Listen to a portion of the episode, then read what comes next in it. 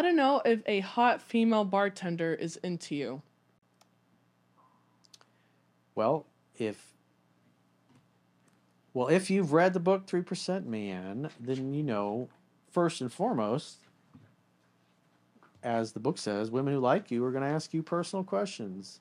She's going to want to know about your life, and if they don't, then obviously they don't really care. They're not that interested. She plays with her hair. She touches your arm. She spends a little extra time with you, laughing at your stupid jokes that aren't that funny, and kind of sometimes ignores the other customers a little longer than she should, kind of thing. And if you see those signs, shoot your shot. Say we should get together for a drink sometime. Hand her your phone. Let her put her number in.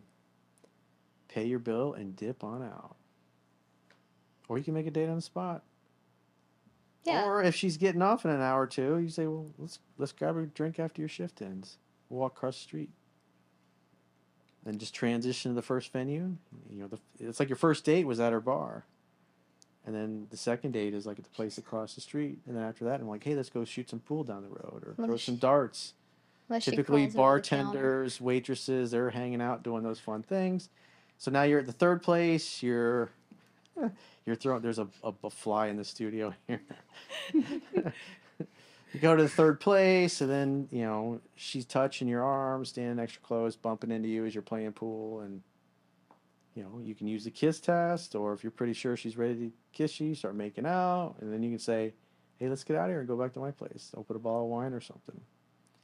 And if she's ready, she'll say, "Let's do that," and then she'll follow you back, or maybe she rides with you. It's all up to you.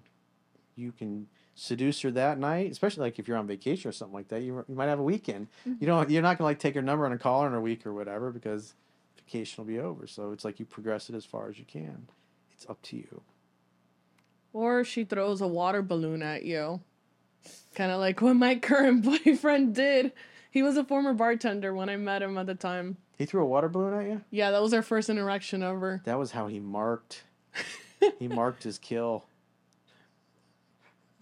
It was his kill shot. He was like, Yeah. "Ooh, that's mine." He tagged The funny part is he wears glasses and he didn't have his glasses on because he didn't want to get them wet. He just threw them at me, and then when he put on his glasses, he's like, "Oh shit, she's actually pretty cute." So She's a hottie.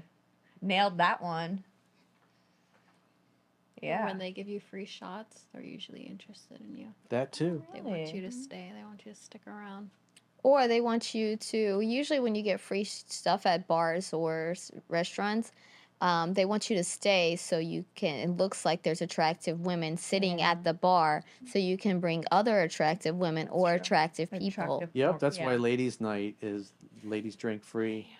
Because if the ladies are there, the hot girls are hanging out drinking Yeah. free, then the guys show up and spend all the money buying them drinks. Yes, exactly. That's the point. Oh, now I get it. Capitalism. Yep. So go to empty bars because they'll they'll just feed you drinks. Yes, the whole night. exactly. If you, yeah. Hmm. Scarcity creates value. Yep. Well, just be careful. Two pretty girls in a bar full of 30 thirsty dudes are going to be drinking for free. Yeah.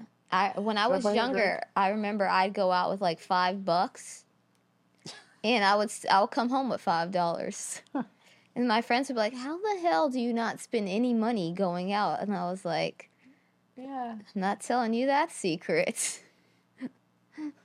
Jennifer was t- telling that story. Uh, one of her girlfriends, who who later, believe it or not, became a hooker.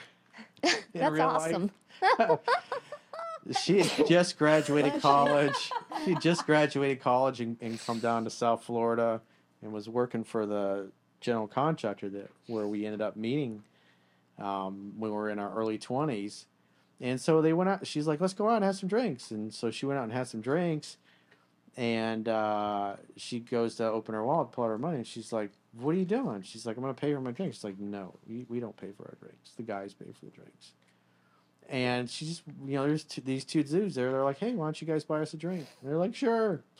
So they bought them, showed her how it was, and after that, every time she, you know she went out with her her friend, she never paid. She didn't buy anything. It was either ladies' night or the guys were paying. Yeah. Yeah. And then you walk off. Say Yeah. thank you and walk off. Have a good night. Yeah. Thanks. See you never again. So, so- sometimes they So follow behind you. Yeah. Then you, I gotta use the restroom, Dig out the back door.